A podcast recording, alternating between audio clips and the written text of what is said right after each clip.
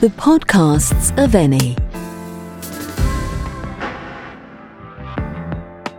Nessun Dorma.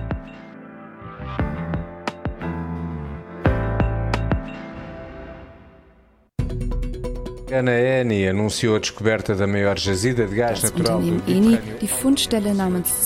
Eni, géant italiano de l'énergie, a annoncé la découverte du plus grand. Italian energy giant Eni has found the Mediterranean's biggest gas field covers about Eni scopre un vasto giacimento di gas in Egitto, definendolo il più grande mai trovato nel Mediterraneo.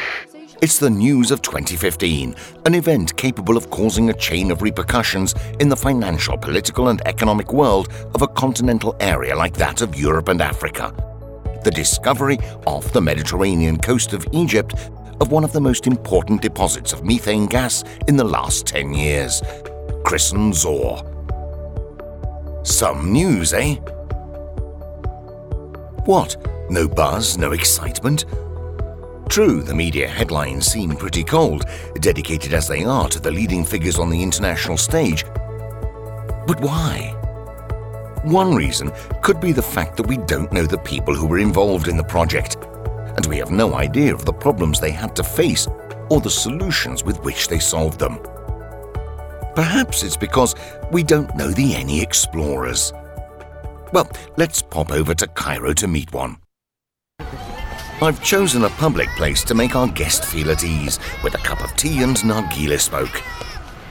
The picture I had in my mind of these people was that of a new Indiana Jones. Uh, uh, we aren't Indiana Jones, like some people think. We don't carry a whip. We don't consult miraculous algorithms or whisper to stones. For heaven's sake, we are serious. Our explorer friend is certainly feisty. Well, he does belong to a hard-nosed team that doesn't give up. It is creative but also solid with an unshakable faith in the value of analysis and scientific measurement.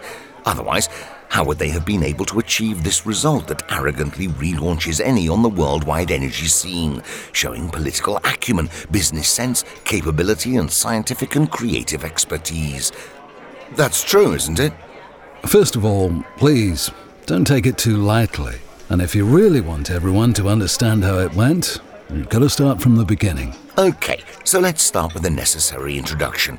When the team began its research in 2012, the Egyptian revolution had taken place only the year before, remember? La piazza, quella della liberazione, che fino a giovedì era gonfia di incertezza e rabbia, si scioglie ora in canti liberatori. Well, that's true. The situation was particularly delicate. The Muslim Brothers had gained power, led by Mohammed Morsi. The country's economy was doing badly. The country wasn't paying its debts. None of our competitors would have bet on Egypt as we did. Moreover, we have a tradition of collaboration with this country that goes back to the 50s. Notwithstanding the instability, we decided to maintain a regional presence, continuing to study the Eastern Basin area from a geological point of view. Wasn't that a risky idea? Um, not for our team.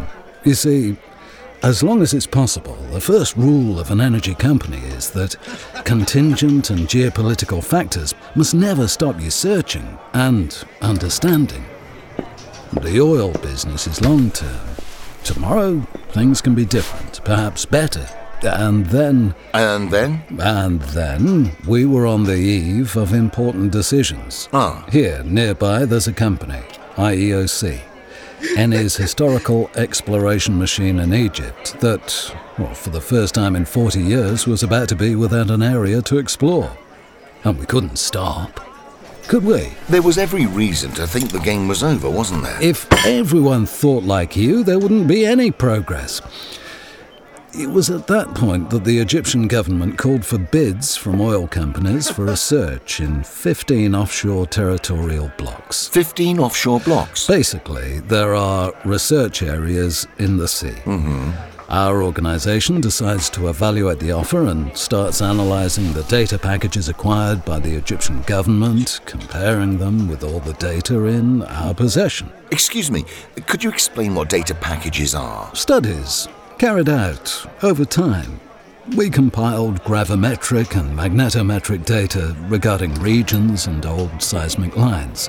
In, in other words, we look through a virtual library for all the information that can tell us if there can be resources in that area.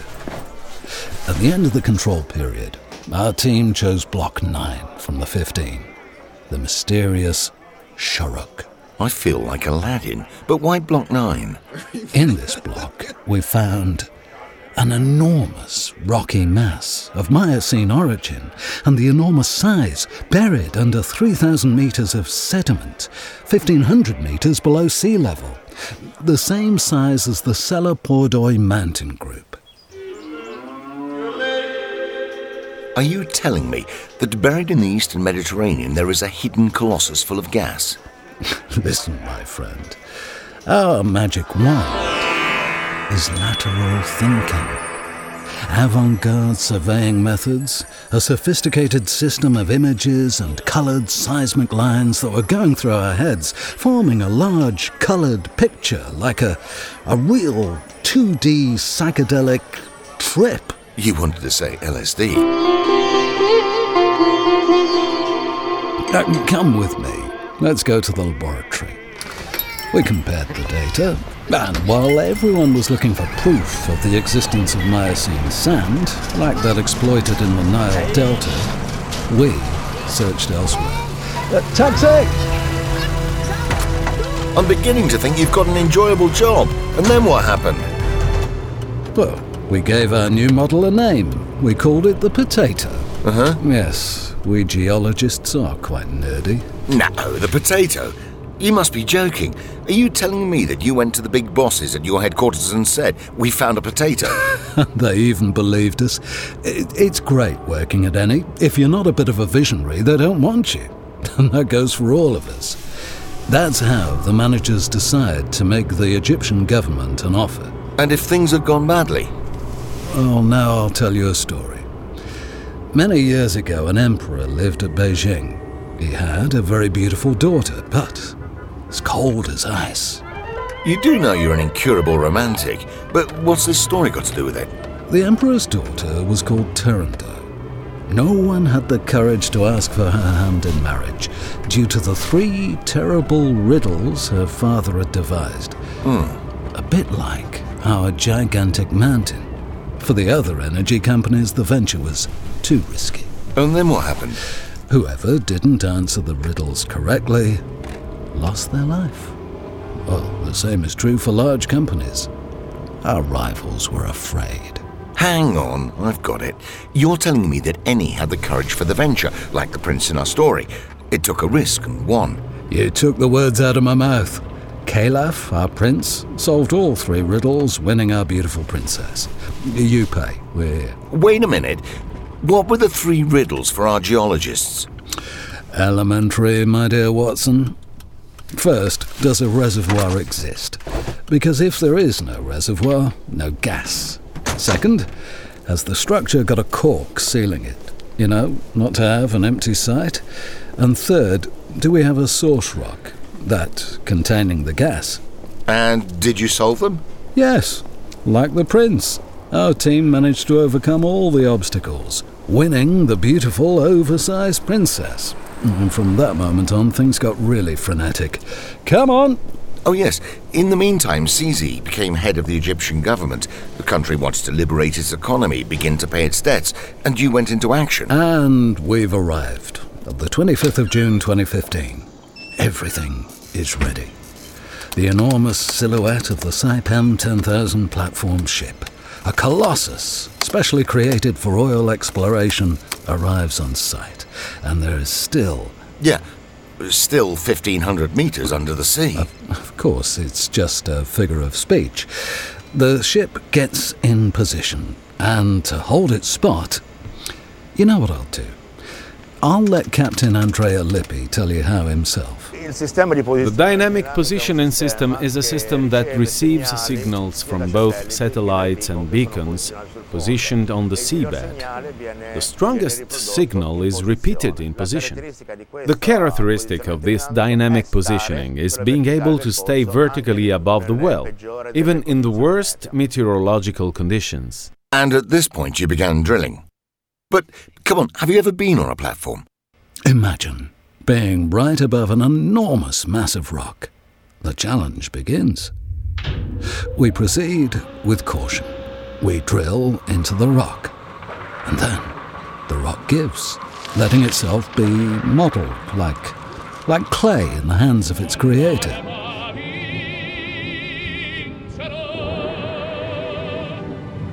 Our team in the laboratory doesn't sleep for days. They measure the rock's geological age and their depth 100, 200, 300 meters, always deeper 500 meters, 600 meters. Yes! We were right. The reservoir rocks are of excellent quality.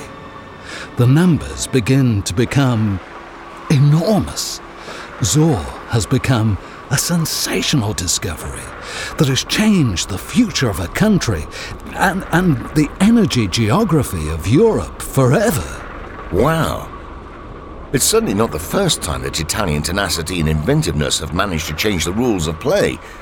Just think of the genius of Leonardo da Vinci or the courage of Marco Polo. Steady on, my friend. We're the people with our feet on the ground, even at a depth of 4,500 meters. Anyway, you really should go now. I'll see you next time. Uh, perhaps you wanted to say I really have to go now. No, no. Mm-hmm. The one who should go is you. Ah, okay. Well, I'm off. Have you any idea what it's like having an explorer friend? Every time real life seems a little boring, just think of him and all those capable of imagining Never Neverland and making it real. And today we've come to the end of another adventure in the Eni Story of Energy. If you want to discover the next topic, well, keep on following us.